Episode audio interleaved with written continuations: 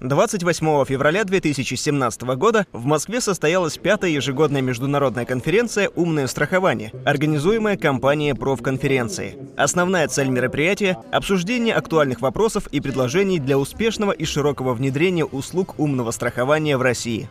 В своем вступительном слове Игорь Хериш, директор по развитию АО «Группа Т1», отметил, что рынок страховой телематики в России состоялся и функционирует. Он также выразил благодарность тем телематическим сервис-провайдерам, которые поверили в этот рынок и способствовали его становлению и развитию. Основная задача в инновации в страховой телематике заключается в том, чтобы накапливать данные, которые лягут в основу а, создания скоринговой модели. В отличие от европейских лидеров, мировых лидеров, например, как Octa Telematics, у которой сотни миллиардов страховых километров, который может им пользоваться, оперировать для анализа построения точной скоринговой модели, к сожалению, ни одна российская компания не может сегодня похвастаться, потому что рынок только начался, только зарождается. Поэтому инновации — это правильное э, накапливание и обработка данных от телематических бортов, от, от бортов э, от автомобилей, где установлено телематическое устройство. Также параллельно с этим э, очень важная инновация, которая должна состояться на российском рынке, это попытка научиться проанализировать анализировать ДТП. Да, сейчас, к сожалению, также никто из российских компаний, стартапов, не стартапов не умеет это делать качественно в связи с тем, что опыта недостаточно. И вот эти две инновации попытка проанализировать данные для создания качественной скоринговой модели. И вторая инновация – это а, анализ ДТП, реконструкция ДТП. Это две задачи, которые, можно сказать, мы сами себе ставим на российском рынке для того, чтобы в скором времени появилась у нас качественная страховая тематика. В свою очередь, модератор конференции Павел Бунин, директор службы развития сервисов на страховом, лизинговом и финансовом рынках акционерного общества ГЛОНАСС, рассказал, что в настоящее время ведется разработка национальных стандартов на технических средствах контроля, ТСК, для регистрации обстоятельств мелких ДТП, которые могут быть оформлены по Европротоколу. Мы, как акционерное общество ГЛОНАСС, поддерживаем и эксплуатируем информационную систему ГАИС и. То есть она предназначена для экстренного реагирования в случае тяжелого ДТП.